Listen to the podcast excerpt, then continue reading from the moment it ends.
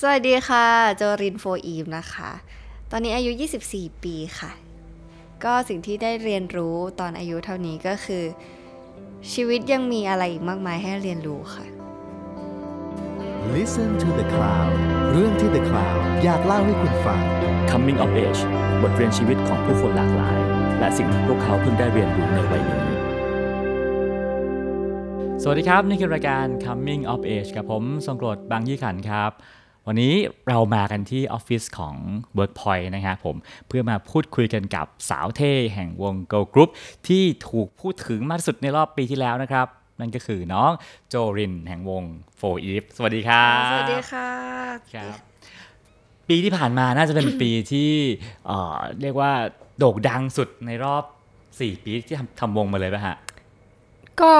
เป็นขาขึ้นละกันค่ะเป็นขาขึ้นของวง เพราะว่าวงก็เพิ่งเดบิวต์มาได้ 2 ปี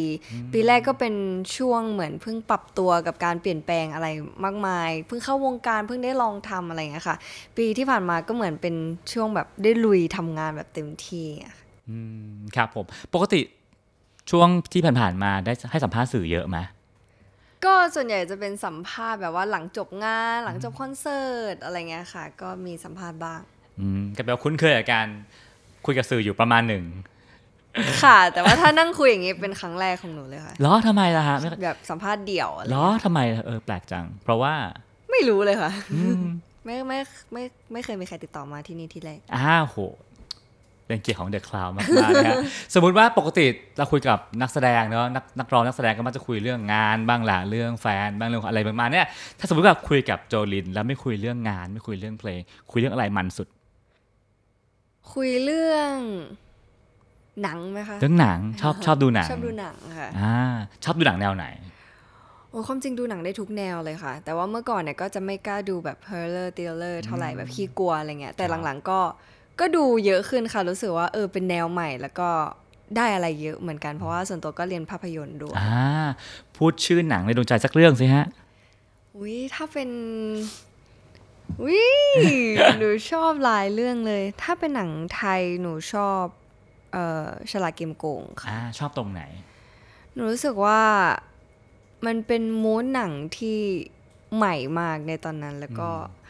ไม่เคยเห็นในไทยอะไรเงี้ยรู้สึกว่าแบบเออเป็นหนังที่ทันสมัยแล้วก็แบบส่ง go inter ได้ใช่ ครับผมอืมซึ่งน่าสนใจเนาะที่โจริญพูดถึงชอบดูหนังก่อนชอบดูซีรีส์ซึ่งคนยุคนี้จะพูดถึงซีรีส์กันเยอะเนาะใช่ไหมฮะชอบดูหนังมากกว่า อยากเล่นหนังปะอุ้ยอยากสิคะอยากเล่นอยากเล่นบทประมาณไหนเอออยากเล่นบทที่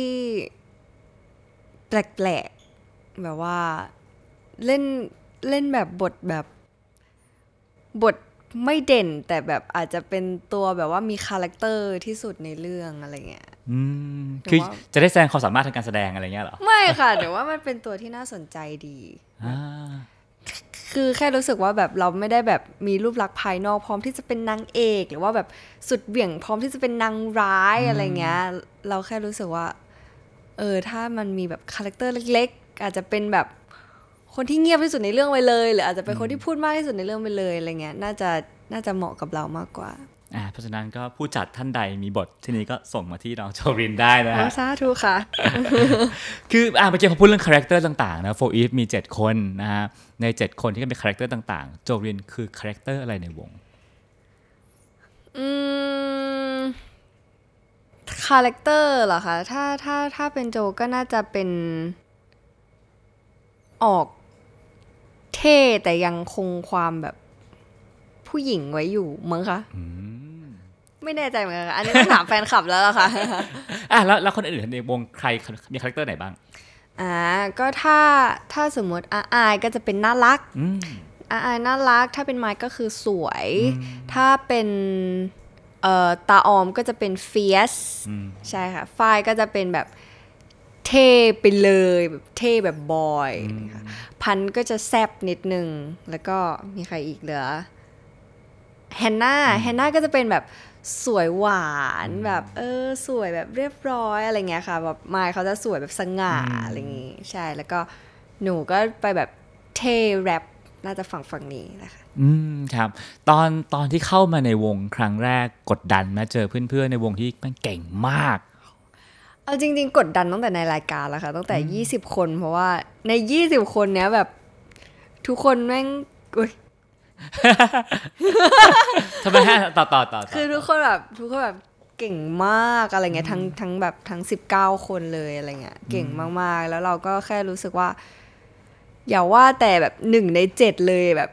เป็นหนึ่งใน 20 คนนี้ยังจะกดดันเลยอะไรเงี้ยค่ะใครบอกให้สมัครแข่งขันรายการนี้ มีพี่ที่รู้จักค่ะ เขาบอกว่าเออว่างหรือเปล่าอะไรเงี้ยลองมาประกวดที่นี่ไหมเพราะว่าเราเพิ่งย้ายมาอยู่กรุงเทพด้วยเราก็ก็ว่างๆไม่ได้ทำอะไรก็เลย โอเคค่ะ แล้วตอนสมัครหวังว่าจะได้ไหมไม่เลยค่ะ ก็คือพี่พี่เขาขอก็มาสมัครให้ ใช่คือเอาจริงๆ ตอนนั้นหนูสมัครสองสองอย่างก็คือหนูว่าสมัคร Girl Group Star แล้วก็ไป cast หนังเรื่องหนึ่งอืมใช่ค่ะ แล้วก็หนูหวังอีกอันมากกว่าอะหวังหนังมากกว่า ใช่เราแบบอยากไปเวนั้นมากกว่าอะไรเงี้ยแล้วก็ อันนี้ก็คือแบบเออมาก็ทำเป็นประสบการณ์เพราะเราก็เคยแบบเต้นงานโรงเรียนทำกิจกรรมอะไรอย่างงี้มาบ้างอะไรเงี้ยเราก็รู้สึกว่ามันเป็น challenge ใหม่ ๆ ในชีวิตดีก็เลยมา พอเข้ามาแข่งปั๊บเจอแสงไฟเจอผู้คนมืออาชีพทั้งหมดแล้วมันเป็นยังไงบ้างโอ้ปรับตัวบานเลยค่ะ แบบ ไม่รู้ค่ะ ไม่รู้ว่าอยู่หน้ากล้องแล้วเราเราต้องทำยังไงอะไรเงี้ย ปกติเราใช้ชีวิตเราไม่เคยมีใครมาจับจ้องหรือว่าไม่เคยมีกล้องมาถ่าย ไม่มี ไม่ได้มีใครมาอยากรู้ว่าเรากินข้าวกับอะไรเรา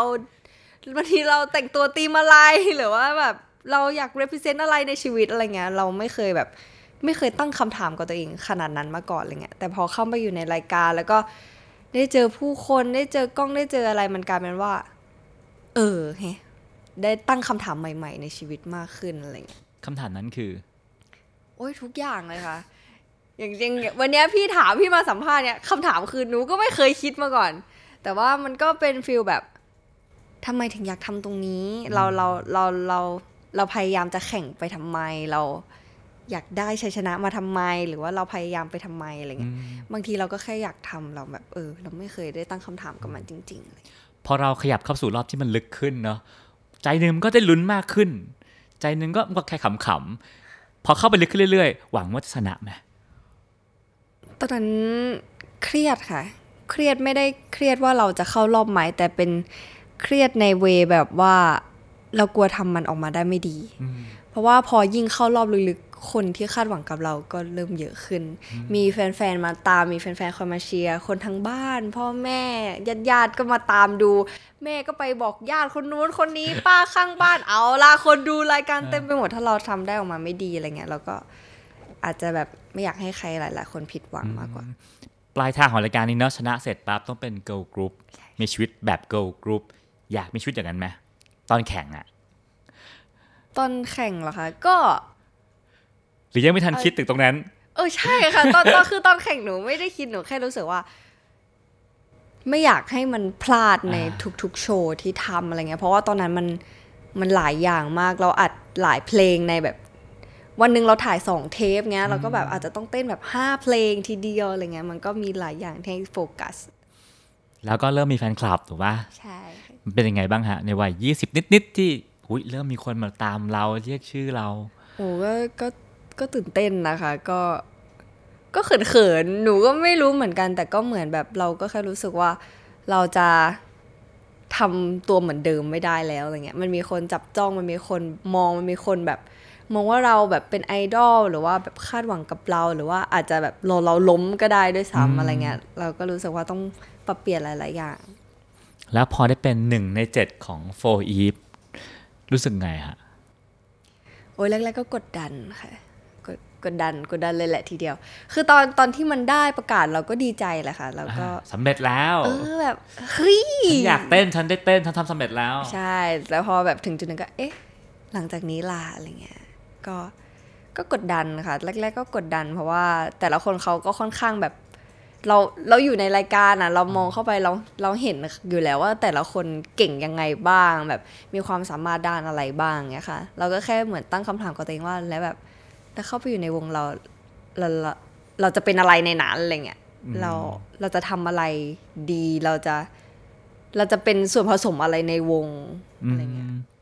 ตอนนั่งแบบกับเพื่อนๆเจ็ดคนแล้วมองเห็นทุกคนแบบ โหยทุกคนเขาก็เก่งกันหมดเลย มันมีความรู้สึกว่าแบบ เฮ้ยฉันฉันต้องพยายามขึ้น หรือรู้สึกว่าเฮ้ยฉันจะไหวปะวะ หรือมันเป็นความรู้สึกแบบไหนอะฮะเป็นความรู้สึกว่าต้องพยายามค่ะตอนนั้น เพราะเรารู้สึกว่าเอาว่าถึงแบบเราจะไม่ได้เก่งอะไรเงี้ยแต่อย่างน้อยอะ่ะ มันก็ต้องมีสักคนสองคนที่แบบชอบเราที่สุดในนี้อะไรเงี้ยมันมันจะต้องมีคนที่แบบติดตามเรามาตั้งแต่แรกเขาเขายังเชื่อมั่นในตัวเราเลยอะไรเงี้ยเราก็รู้สึกว่าเราก็ต้องพุชตัวเองด้วย แล้วจอรินทำอะไรบ้างที่เป็นความพยายามนั้น ที่แฟนๆอาจจะไม่รู้มาก่อนโอ้อ่าอันดับแรกเลยหนูเป็นคนเต้นไม่เก่งค่ะ เฮ้ยเฮ้ยเต้นมาตั้งแต่เด็กเฮ้ยก็คือเต้นเต้นเต้นมาตั้งแต่เด็ก ๆ ใช่ค่ะแบบ แต่มันเป็นเต้นงานโรงเรียนเป็นเต้นแบบฮ่าเต้นลีดอะไรเงี้ยอ่าเราเราเราไม่เคยเต้นแบบเต้นจริงจังหรือว่าเต้นแข่งอะไรเงี้ยอืมอย่างคนอื่นในวงเนี่ยเขาแบบเต้นแข่งมาก่อน เต้นแบบเต้นจริงจังอะไรเงี้ยฝ้ายก็ตัวแทนแบบแบบของจังหวัดไปแข่งอะไรเงี้ยเราก็เลยแบบเออเราเราอ่อนเราอ่อนด้านนี้อะไรเงี้ย มันเคยถึงขั้นแบบเราแบบโดนดราม่าว่าแบบเออเราเราแบบ เราเต้นไม่ได้อะไรๆหเงี้มายยถึงว่าแฟนๆโพสต์ด่าว่า ใช่ใช่ รุนแรงแค่ไหนอะตอนนั้น ไม่ค่ะก็แค่แบบทำไมทำไมไม่ไม่พยายามกว่านี้ ก็เห็นว่าคนอื่นเขาเก่งกว่าอะไรเงี้ยอืมใช่ แล้วทำยังไง ตอนนั้นก็เครียดค่ะ เป็นแบบเครียดเครียดหนักเลยว่าแบบ เออว่ะแต่แบบ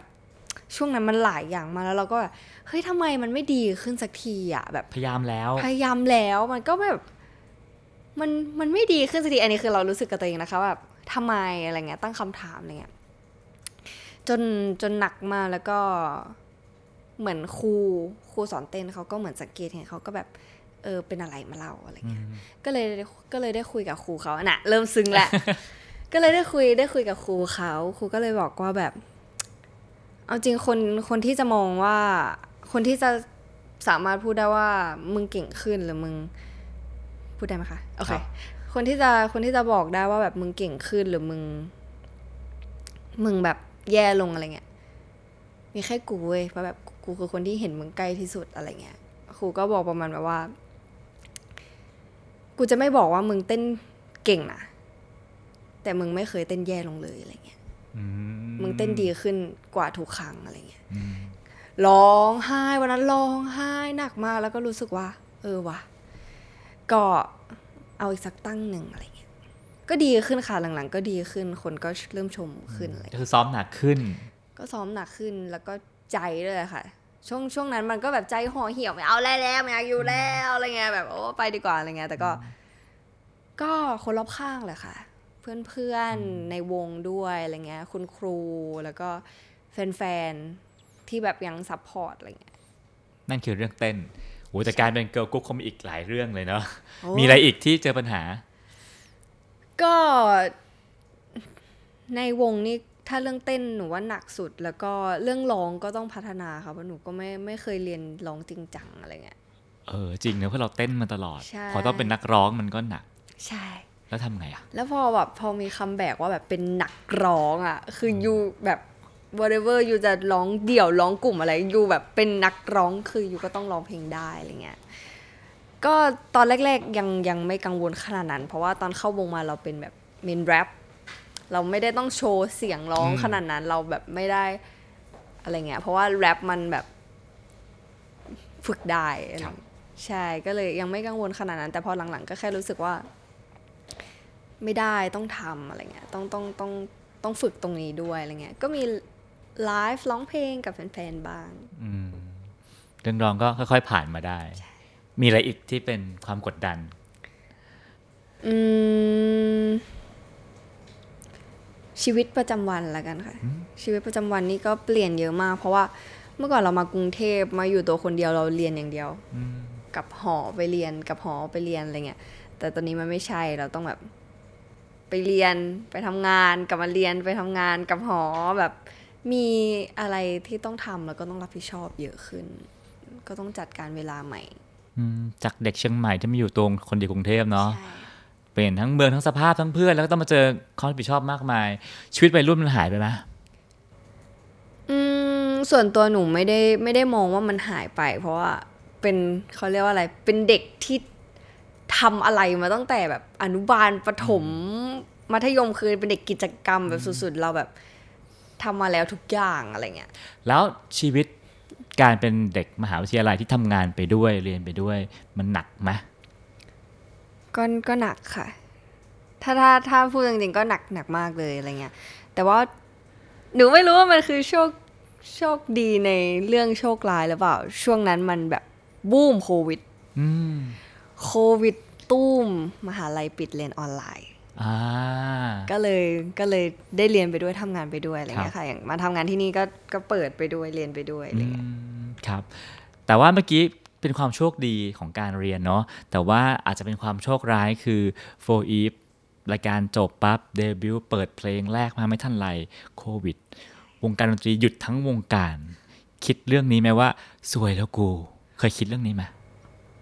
เอาจริงตอนนั้นคิดหลายอย่างเลยค่ะว่าเอาเอาแล้วแล้วยังไงต่อดีคะแบบหนูต้องทำยังไงอะไรเงี้ยทั้งค่ายอะไรยังไงดีอะไรเงี้ย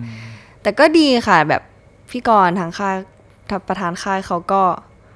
เขาก็หาอะไรมาให้ทำเรื่อย ๆ แบบ แล้วก็โอเคไม่เป็นไร มันปิดล็อกดาวน์แล้วก็เน้นไปทางออนไลน์ที่มันเข้าหาทุกคนได้ตลอดงี้สิอะไรเงี้ย ก็ปล่อยคอนเทนต์ลง YouTube ทำ cover อะไรอย่างงี้ซะส่วนใหญ่ค่ะ กระแสมันก็เลยยัง เขาเรียกว่าอะไร ภาพของวงมันก็เลยยังไม่ได้หายไปอืมก็ไลฟ์กันไป ใช่ แล้วจุดไหนที่ที่ทำให้ for eve ดูกลับมาเป็นที่พูดถึงแบบแบบกับแฟนๆได้อะฮะอืมกลับมาเหรอคะหนูรู้สึกว่าโฟอีฟอยู่ อ๋อ น่าจะเป็นเพลงวัดปะละมั้งคะอ่าโอ้เพลงเปลี่ยนชีวิต ใช่ใช่เปลี่ยนชีวิตวงเองมันเปลี่ยนยังไงบ้าง ก็ เพลงวัดประหลาดเนี่ยเป็นเพลงหนึ่งในอัลบั้มที่ตอนแรกเราไม่ได้กะจะทำ MV ด้วยซ้ำอะไรเงี้ย แต่ก็ก็นั่นแหละค่ะท่านประธานเขาก็ เออ ก็ทำทำเล่นๆละกันอะไรเงี้ย ก็ตอนแรกก็ไม่ได้หวังว่ามันจะบูมเปี้ยงป้างขนาดนั้น แต่ก็มองว่าคือชอบทุกเพลงในอัลบั้มแหละค่ะ ก็แค่รู้สึกว่าเสียดายเพลงในอัลบั้มอะไรเงี้ย ก็เลย เออเอามาทยอยปล่อยคลิปแบบเป็นคลิปแบบ rehearsal เป็นคลิป เต้นอะไรเงี้ยค่ะ ก็เลยได้ปล่อยวัดประหลาดออกมาด้วย ก็กระแสตอบรับดีมากค่ะ คนคนแบบชอบค่อนข้างเยอะเลย mass เลยเนาะแล้วแล้วแล้วมันทำให้เราดังขึ้นมีงานเยอะขึ้นอย่างนี้ไหมหนูว่าก็ด้วย เพราะว่าพอเพลงมันมันดังขึ้นอะไรเงี้ยค่ะ คนก็หยิบไปใช้เยอะ แบบมีศิลปินท่านอื่นเอาไปร้องคนมันก็ยิ่งรู้จักในวงกว้างอะไรเงี้ยค่ะ คนก็เริ่มแบบ เอ้ยใครร้อง original คือใครอะไรเงี้ยก็เลยเริ่มมาตามวง แล้วคนก็เริ่มรู้ว่าในวงสมาชิกมีชื่ออะไรกันบ้างอ่าใช่เออซึ่งชื่อแรกๆที่คนรู้จักก็อาจจะเป็นน้องอาอายอ่าแล้วก็ใช่นู่นนี่นั่นใช่อะไรอย่างเงี้ยใช่เนอะตอนที่ตอนที่ชื่อแรก ๆ ไม่ค่อยเป็นเราอะเรารู้สึกว่ายังไงบ้างเสียใจไหมอืมเสียใจไหมก็ไม่นะคะ ก็แค่รู้สึกว่าวงวงจะพาคนในวงไปเองอ่าคำว่าโฟอีฟจะพากันไปเองอืม แต่ว่าไม่ช้าไม่นานโจริญ 4EVE ก็ดังเป็นพลุแตกโอ้โหไม่ขนาดนั้นเออทั้งทั้งในแง่อะคาแรคเตอร์บุคลิกต่างๆ นานาเนาะพี่พี่ได้ไปอ่านบทความของ Vogue บ้างเนาะ Vogue เขียนถึงถึงโจริญว่าเป็นนักร้องที่มีสไตล์ที่คิดว่าน่าจะต่อยอดไปได้ไกลมากๆ ซึ่งแบบที่มาของสไตล์การแต่งตัวของของโจริญมาจากไหนอะฮะไม่รู้เลยค่ะ คือหนูแบบ เป็นคนชอบอะไรก็ได้ที่สบายอืมหนูเป็นคนแบบไม่ไม่ไม่แต่งตัวอะไรที่ตัวเองใช้ชีวิตลำบากแบบสายเดียวหรือว่าอะไรเงี้ยคือหนูเป็นคนแต่งตัวไม่เป็นเลย พี่คอสตูมก็คือแบบเวลาให้เตรียมเสื้อผ้ามาเองหนูก็จะทักไปส่วนตัวพี่คะหนูแต่งตัวไม่เป็นหนูแต่งยังไงดีหนู หนูไม่ไม่รู้ว่าจะต้องแต่งยังไงให้มันให้มันดูดีอะไรเงี้ยค่ะ ก็เลยกลายเป็นว่าแต่งตามใจฉันอืมก็เลยกลายเป็นสไตล์ของตัวเองที่แบบ อยากแต่งอย่างนี้อะไรเงี้ยอ่าก็อยากแต่งอย่างนี้อะไรเงี้ย ก็แบบบางทีก็แบบหมวกสีเขียวเสื้อสีแดงเกงสีเหลืองอะไรเงี้ยก็มีแบบอยากอยากแต่งอะไรก็แต่งอะไรเงี้ยค่ะอืมก็แปลว่าเซนส์ดีเป็นทุนเดิม ต้องไปหาย้อนคลิปดูเก่าๆค่ะไม่ไม่รอดเลยอ่าคอนเสิร์ตใหญ่เมื่อตอนธันวาที่ผ่านมาฟีดแบ็ดีมากเนาะอ๋อเห็นว่าตั๋วขายวาบเดียวก็หมดใช่คอนเสิร์ตนั้นมีความหมายกับโจรินยังไงบ้าง หนูว่าเป็นความหมายเป็น เขาเรียกว่าอะไรเป็นมีความหมายมากๆสำหรับหนูแล้วก็สำหรับวงด้วย มันเหมือนเป็นอีกก้าวหนึ่งเหมือน การการทำวงเนี่ยสำสำหรับหนูนะหนูไม่รู้ว่าในวงคิดเหมันหนูหรือเปล่าแต่การทำวงเนี่ยหนูว่าแบบมันมีเป้าหมายขั้นเล็ก ๆ ไปเรื่อยๆอะไรเงี้ยมีเพลง10ล้านวิว มีเพลงร้อยล้านวิว มีอัลบั้มมีแฟนคลับ มีแฟนมีตมี คอนเสิร์ตนี่น่าจะเป็นบาร์ใหญ่ ๆ ของการของขั้นขั้นใหญ่ ๆ ของการทำวงเลยก็ว่าได้ค่ะ ก็เหมือนเป็นการไปแตะ แตะสิ่งที่เราคาดหวังไว้ตั้งแต่เดบิวต์การอยู่บนเวทีที่มองลงมาแล้วเจอแฟนคลับเราหมื่นนะหมื่นคนเป็นไงบ้างอะเอาจริงซีนแรกเลยที่ตึ้งขึ้นไปเห็นทุกคนกรีดคือจะร้องไห้ มันแบบ โหมันจะร้องไห้อะไรเงี้ยเพราะว่าเราเราเคยได้มีโอกาสไปขึ้นคอนเสิร์ตของพี่ๆศิลปินท่านอื่น แล้วเราก็เราก็ได้ได้เห็นคนผู้คนอย่างเงี้ย แต่เราเรารู้แหละลึกๆว่าแบบ เอ้ย เขาไม่ใช่แบบแฟนคลับของเราอย่างเดียวเขาแบบเป็นแฟนคลับของศิลปินท่านอื่นด้วยเป็นแบบอะไรเงี้ย แต่ว่าพอแบบวันนั้นมันเป็นแบบเฮ้ยเขามาดูเราอะเขามาดูแค่เรา เพราะมันมีแค่เราอะอะไรเงี้ยก็ โหสุดยอดเลยค่ะ โมเมนต์ที่ขึ้นไปทุกคนรับรู้ได้ถึงความรู้สึกของเพื่อนๆข้างๆ คือทุกคนน่าจะรู้สึกเหมือนกันมันมันยิ่งใหญ่มากๆครับนั่นก็เป็นสิ่งที่สิ่งที่ตอบแทนวงเนาะในรอบ4ปีที่เหน็ดเหนื่อยกันมาเนาะอืมอะถ้าเราย้อนกลับไปชีวิตสมัยเด็ก ๆ บ้างฮะโจรินโตไปกับครอบครัวแบบไหนฮะครอบครัวแบบไหนล่ะคะเอ่อคุณพ่อทำงานต่างประเทศค่ะ แล้วก็คุณแม่ก็อยู่บ้านเลี้ยงลูก ใช่คุณพ่อก็นานๆทีเจอคุณพ่อคุณพ่อก็กลับมาหกเดือนครั้งอะไรอย่างเงี้ยค่ะ ก็ใช้ชีวิตแบบบ้านนอกเลยค่ะอยู่อยู่แบบ หนูอยู่ลำพูนใช่ไหมคะ บ้านที่หนูอยู่ก็คือเป็นเป็นบ้านไม้แบบดินแบบ ดินแดงอะพี่ดินทรายอะไรเงี้ยก็คือโห ตอนนั้นซีเมนต์ยังไม่มาถึงบ้านหนูเลยค่ะ ใช้ชีวิตแบบเด็กแบบนั่งดีดลูกแก้วอะไรเงี้ย ถือว่าฐานะที่บ้านเป็นไงบ้าง ฐานะก็ถือว่ากลางๆนะคะ เพราะว่าค่ะ ไม่เพราะว่า โอเคอะแล้วก็จุดเปลี่ยนแรกในชีวิตคือย้ายไปอยู่เชียงใหม่ ใช่ค่ะ เพราะว่าคุณฮะคุณพี่สอบติด เอ้ยคุณพี่พี่สาวสอบติดมาโรงเรียนมัธยมที่เชียงใหม่ค่ะ ก็เลยต้องย้ายมาอยู่ที่เชียงใหม่ด้วย อ่าโอ้ยต้องต้องขอย้อนกลับไปนิดนึงนะว่า ว่าที่บ้านตั้งชื่อรอโจรินว่าโจเพราะคิดว่าจะเป็นผู้ชาย ใช่ค่ะใช่ไหมฮะแต่สุดท้ายเป็นผู้หญิงเป็นผู้หญิงก็เลยเติมลินเข้าไป มีความหมายไหม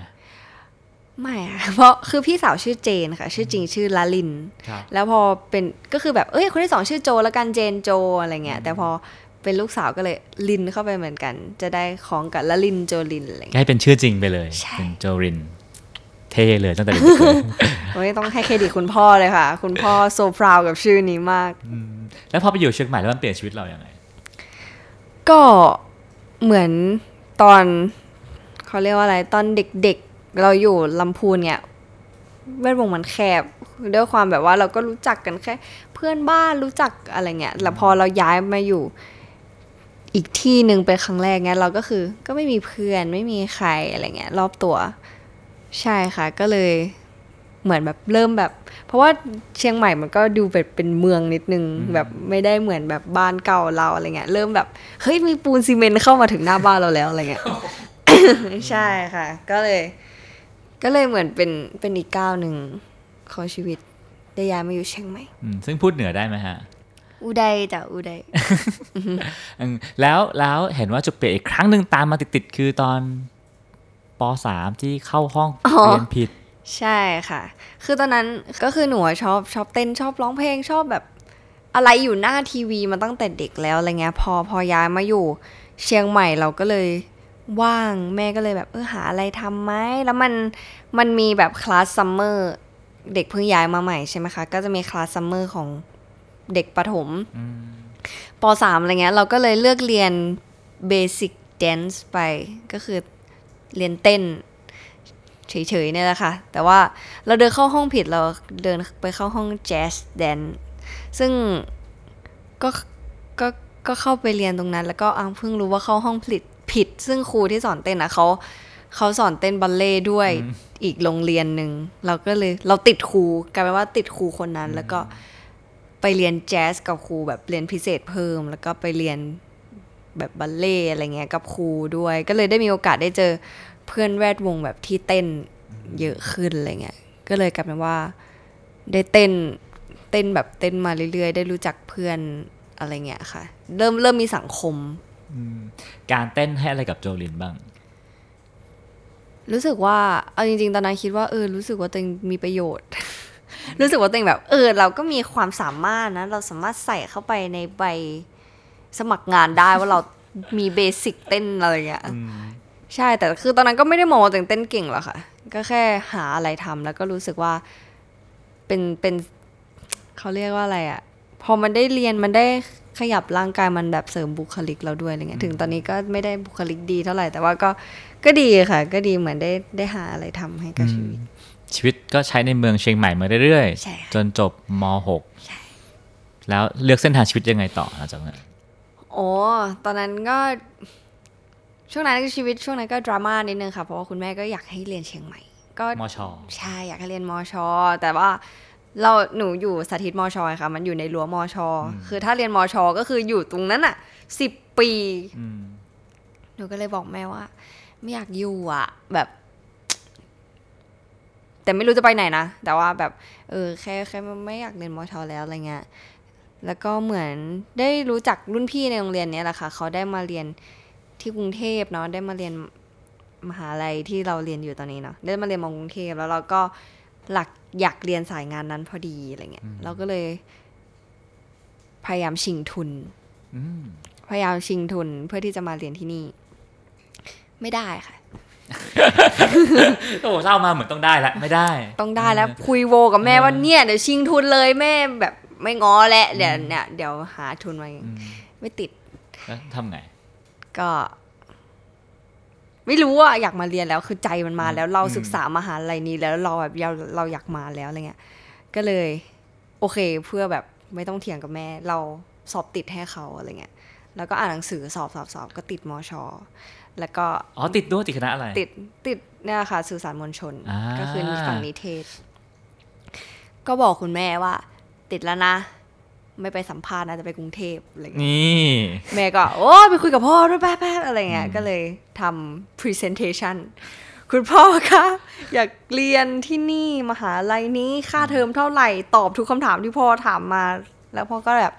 อยู่ได้ไหม ถ้าไปต้องไปอยู่คนเดียวนะ อะไรเงี้ยเพราะแม่กับน้องชายก็ต้องอยู่เชียงใหม่อะไรเงี้ยไปได้ ตอนนั้นก็ตอบได้หมดไปได้อะไรเงี้ยอะไปก็ไป ก็เลยได้มาเรียนที่นี่ ที่บ้านก็ให้มาใช่แล้วพอมาอยู่ปั๊บพออยู่คือคนที่ไม่เคยห่างบ้านเนอะแล้วพอได้ออกจากบ้านมามันจะมีสองแบบ แบบแรกคือแบบเหงาอีกแบบหนึ่งคือ กูได้ออกจากบ้านแล้วโว้ยกูไม่ต้องอยู่กับพ่อแม่แล้วโว้ยเป็นแบบไหน เหงาค่ะเหงา คือคือเป็นเป็นฟิลแบบไปไหนไม่เป็นอะ เพราะว่าเราไม่เราไม่เคยอยู่ที่นี่อะไรเงี้ยเราเราไม่รู้จะต้องไปที่ไหนเราแบบคือเรียนมากรุงเทพที่เอ่ออังสิตตรงเนี้ยเนาะใช่หอค่ะอยู่ไหนหออยู่ตรงข้ามมหาลัยเลยค่ะ คือไปกับแม่คือเอาสะดวกคือชีวิตนี้ไม่ต้องไปไหนแล้วอ่าคือ ออกจากหอเดินข้ามสะพานไปมอ เดินข้ามสะพานกลับหอ ชีวิตมีอยู่แค่เนี้ยค่ะ หิวก็เซเว่นสั่งอะไรมากินอะไรเงี้ยซึ่งเด็กเชียงใหม่ที่ไม่เคยห่างบ้านเนอะพอมาอยู่หอรังสิตคนเดียวแล้วชีวิตเป็นไง ก็ ก็เหมือนต้องพึ่งตัวเองมากขึ้นอะไรเงี้ยต้องแบบเรียนรู้เราอยากซักผ้าต้องไปซักตรงไหนว่า แถวนี้มีร้านตรงไหนบ้างเราต้องทำทำอะไรด้วยตัวเองทั้งหมดอะไรเงี้ยแล้วเราอะอยากเอาชนะเลยนะคะเราแบบเฮ้ยอยู่ได้อะไรเงี้ยอืมก็ก็รู้สึกว่าผ่านมาได้ด้วยดีนะคะเพราะหนูว่าหนูทำได้ดีอยู่อ่าโอเคนั่นนั่นก็เป็นเรื่องเรื่องแล้วมีการปรับตัวที่เข้ามากรุงเทพแล้วแบบอุ้ยยังไม่ชินกับเรื่องพวกนี้อะไรอย่างงี้ไหม ถนนนะคะหนูก็ยังไม่เข้าใจจะไปสยามนี่เขาถามไปเส้นไหนหนูก็ไม่รู้ค่ะอะไรเงี้ยเรื่องถนนรถรางอะไรเงี้ยค่ะ ยังไม่ค่อยชินขึ้นรถไฟฟ้าค่ะขึ้น BTS หนูเพิ่งมาเซียนตอนไปโฟอีฟเนี่ยแหละค่ะ หนูว่าหนูเริ่มเซียนละหนูเคยขึ้นคนเดียวแค่สองครั้ง ตั้งแต่มาอยู่ที่นี่สามปีสี่ปีเหรอใช่ เพราะว่าอยู่ลังสิตอ๋อมันไม่มีอะเออเออลังสิตไม่มี BTS อะไรเงี้ยแล้วพอเป็น4EVE ที่ต้องขึ้น BTS บ่อยเหรอ ก็ไม่ค่ะ แต่บางทีแบบว่าเขานัดประชุมที่สยามอะไรเงี้ยค่ะอ๋อเออบางทีช่วงนี้เงินไม่ค่อยพอก็เลยนั่ง BTS อะไรเงี้ยคือถ้าถ้าสมมติแบบเออยังพอมีงบบ้างเราก็จะนั่งแท็กซี่แท็กซี่อ่ยาวเลยรังสิตไปสยามอะไรเงี้ยอืมแล้วแล้วเคยเจอแฟนๆบน BTS บ้างไหมหรือตามสยามเคยเจอบ้างไหมเคยค่ะ เคยเคยเป็นคนมาทักทาย ก็มีค่ะ ก็มีชินใช่ยังก็ก็ ชินนะก็มันก็มันก็ไม่เชิงมันก็เขินเขินๆอยู่ดีอะค่ะ แต่ก็ ก็ก็ทำตัวดีๆไว้ก่อน อยู่ข้างนอกก็อ่าการเป็นศิลปิน girl group ใน Workpoint ที่มีเอ่อคุณกรณ์นะเป็นพ่อที่คอยดูแลพี่กรณ์เขาสอนอะไรบ้างให้วางตัวไงบ้างโอ้ยพี่กรณ์ปล่อย chill มากเลยค่ะ เลี้ยงเหมือนเลี้ยงลูกอืมพี่กรณ์ก็บอกว่า คือเขาจะไม่ห้ามอะไรเงี้ยเขาจะไม่ห้ามอะไรเลย ก็อยากทำอะไรก็ทำแต่ก็ รับผลลัพธ์ที่จะตามมาด้วยอะไรเงี้ย แล้วก็แบบโตแล้วอะไรเงี้ย ก็รู้ว่าอะไรควรไม่ควรก็เซฟตัวเองด้วยอืมแค่นั้นค่ะ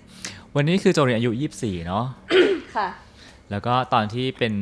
โฟอีเป็นหมายก็สัก20เนาะ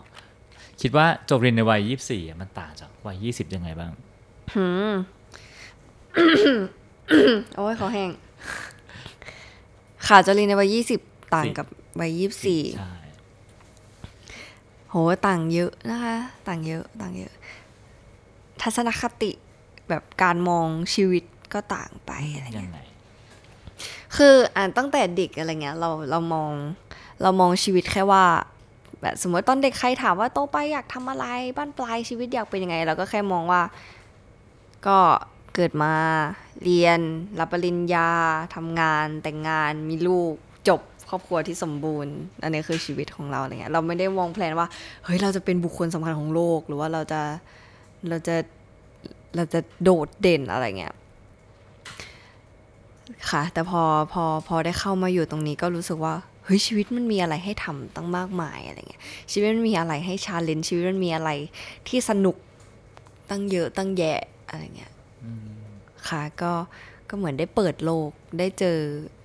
มุมใหม่ ๆ ของชีวิต ในแง่การทำงานล่ะฮะการทำงานในวัย24กับวัย20มันต่างกันไหมหมายถึงว่าทำงานในวงการใช่เหรอคะโอ้ยต่างอยู่แล้วล่ะค่ะ ตอนนั้นเหมือนอย่างเงี้ยค่ะ ถ้าแค่แต่แบบถ้าแบบมาสัมภาษณ์อะไรเงี้ย ถ้าเป็นตอนนั้นหนูก็อาจจะเครียดกว่านี้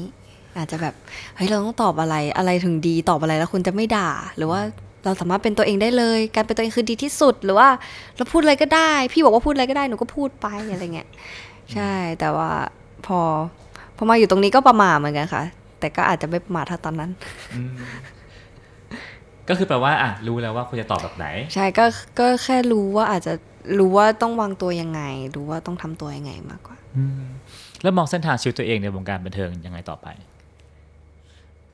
โหก็ถ้ามองมองแบบตื้นๆ ก็คือทำวงเนี่ยแหละค่ะ ก็อยู่กับโฟอีไปเรื่อย รัก อยู่ด้วยกันตลอดไป ใช่ค่ะ แต่ว่าถ้ามองว่าส่วนตัวคนเดียวอยากทำอะไรบ้างอะไรเงี้ยเอาจริงหนูอยากอยากลองทำทุกอย่างเลยอยากอยากรู้ว่าตัวเองทำทำอะไรได้ทำอะไรได้ดีทำอะไรไม่ได้บ้างอะไรเงี้ยเพราะว่าเรื่องแบบถ่ายแบบถ่าย MV อะไรเงี้ยเราก็เพิ่งได้มีโอกาสได้ลองทำอะไรเงี้ยแล้วเราก็รู้สึกว่าเฮ้ยมันสนุกมากอะไรเงี้ย เราก็เลยเอออยากลองทำอะไรหลาย ๆ อย่าง ถ้าเป็นไปได้ใช่ค่ะ แล้วก็เริ่มแต่งพงแต่งเพลงเองบ้างอะไรเงี้ยไม่ธรรมดาใช่ไหมฮะเพิ่งเล่น MV ให้สแตมป์ไปใช่ไหมอ๋อใช่ค่ะอืมประสบการณ์ใหม่ ใช่ค่ะประสบการณ์ใหม่สนุกมาก ก็ก็รู้สึกว่าเออการแสดงก็สนุกดีอะไรเงี้ยแล้วก็ก็ได้ชาเลนจ์ตัวเองนะคะได้ฝึกไปเรื่อย ๆ เพราะว่าเราก็ไม่เคย acting อะไรมาก่อน ถ้าเกิดย้อนกลับไปในปีที่ผ่านมาเนาะคิดว่ามีเหตุการณ์สำคัญอะไรที่ส่งผลกับชีวิตเราบ้าง นอกจากคอนเสิร์ตใหญ่แล้วอ๋อได้ไปลองข้ามกำแพงค่ะเดี๋ยวพี่โอ๊ตปราโมดใช่ แม่กรีดลั่นบ้านแม่ชอบรายการนี้มาก แล้วก็แบบแม่ก็แบบ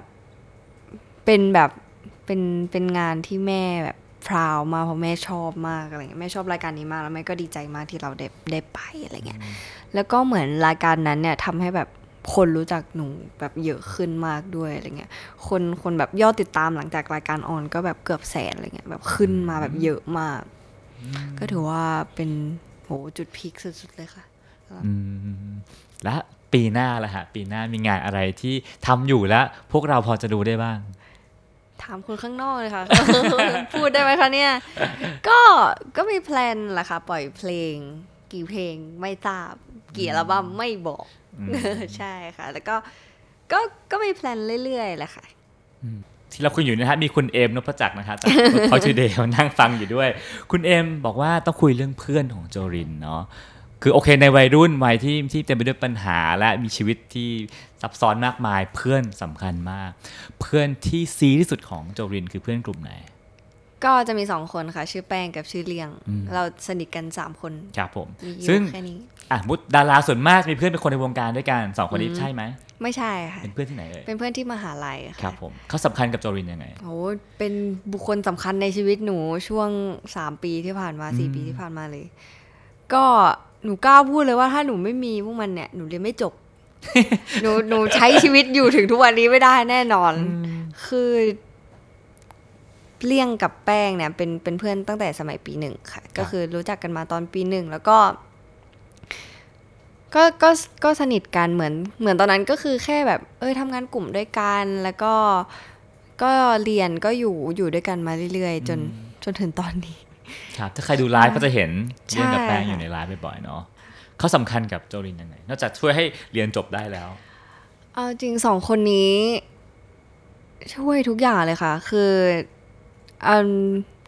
ง่ายที่สุดคือทุกปัญหาของเราอะไรเงี้ยเราบอกเขาอะเขาจะเขาจะช่วยอะเขาจะช่วยหมดเลย ไม่ว่าจะช่วยแก้ support หรือว่าแบบ คือสมมติว่าเราอะเรื่องสมมติเรามีเรื่องเรียนใช่ไหมคะเราแบบเฮ้ยเรามีปัญหาเราเรามีสอบแล้วว่าเราเราต้องมาทำงานเราอะไรเงี้ยเพื่อนแบบเราเครียดอะไรเงี้ยเราโทรหามันอะไรเงี้ยมันก็จะแบบ ทำงานไป เดี๋ยวไปเคลียร์ให้ไปทำเอกสารไปคุยกับอาจารย์ไปแบบ คือคือทำให้ทุกอย่างอะไรเงี้ยแล้วก็เป็นเป็นสองคนที่เราพูดได้ทุกเรื่องแบบทุกเรื่องจริง ๆ แล้วแบบมันเข้าใจมากๆอะไรเงี้ยมันแบบsupport เราแม้แต่เรื่องเล็ก ๆ น้อยๆอย่างเช่นแบบเฮ้ยงาน late อะทำไงดีต้องพาแมวไปหาหมออะไรเงี้ยมันก็ไม่เป็นไร เดี๋ยวพาไปให้อะไรเงี้ยแบบ support ทุกเรื่องเลยอะไรเงี้ยเราไม่สบายเราป่วย เดี๋ยวซื้อข้าวให้จะกินอะไรจะคือเป็นเหมือนแขนซ้ายแขนขวาหนูไม่ต้องทำอะไรแล้วเดินอย่างเดียว คือคือดูแลแล้วก็นั่นแหละค่ะอยู่อยู่กับพวกมันแล้วก็สบายใจเหมือนแบบพอเราเครียดที่ทำงานเราเครียดที่มหาลัยอะไรเงี้ยแบบอยู่อยู่กับสองคนนี้แล้วก็เหมือนมันไม่ต้องเครียดอะไรอะแบบมันมันช่วยได้อะไรเงี้ยมันมัน support เราตลอดอะไรเงี้ย ครับเราก็เห็นโจริญผ่านผ่านสื่อค่อนข้างเยอะก็จะเห็นเป็นสาวเท่เนาะชีวิตจริงโจริญที่ไม่มีกล้องอยู่นอกกล้องเป็นคนปกติเป็นคนยังไงฮะเออหนูว่าหนู friendly นะคะ แล้วก็พูดพูดมากเป็นคนพูดมากอยู่กับเพื่อนก็แบบพูดเยอะอะไรเงี้ยค่ะ อยากเล่าให้เพื่อนฟังอะไรเงี้ย ใช่ ก็ตลกโปกฮาอยู่กับเพื่อนขำกันอยู่สามคนก็มีค่ะใช่อืมซึ่งจะมีบุคลิกอืมสวยตลอดเท่ตลอดเวลาไหมอยู่อะไรอยู่หลังกล้อง ไม่ค่ะ ก็เป็นอย่างนี้แหละค่ะ เป็นพูดไม่ค่อยรู้เรื่องอะไรเงี้ยค่ะ แล้วก็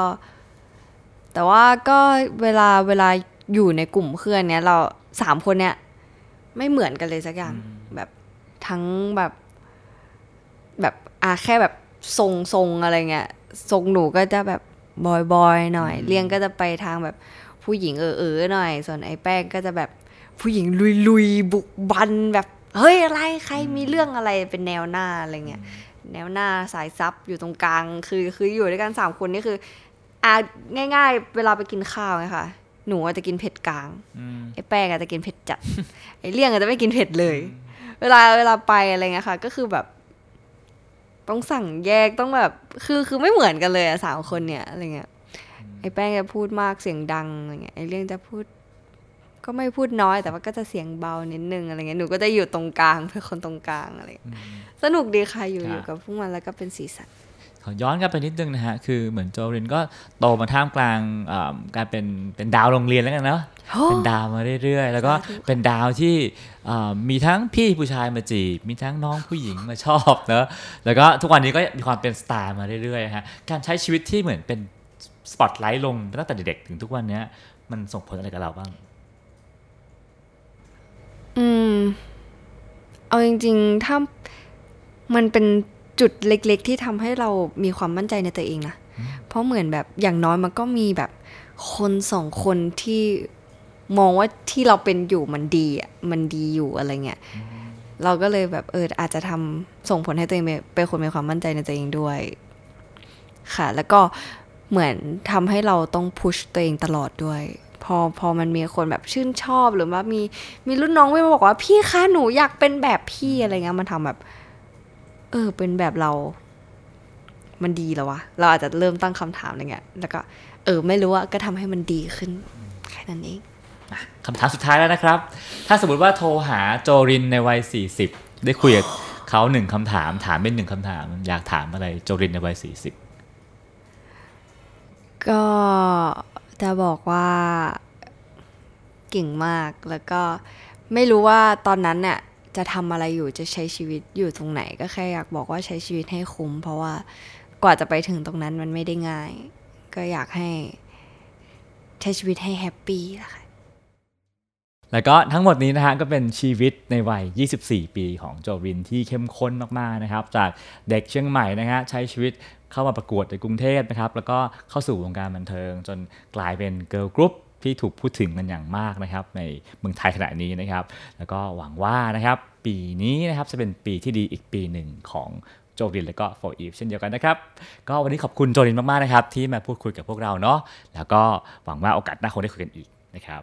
วันนี้รายการของเราหมดลงแล้วเวลาหมดลงแล้วนะครับแล้วพบกันใหม่ EP หน้านะครับ วันนี้ผมกับโจริญต้องลาไปก่อนครับ สวัสดีครับ สวัสดีค่ะ ติดตามเรื่องราวดีๆ และรายการอื่น ๆ จาก The Cloud ได้ที่ readthecloud.co หรือแอปพลิเคชันสำหรับฟังพอดแคสต์ต่าง ๆ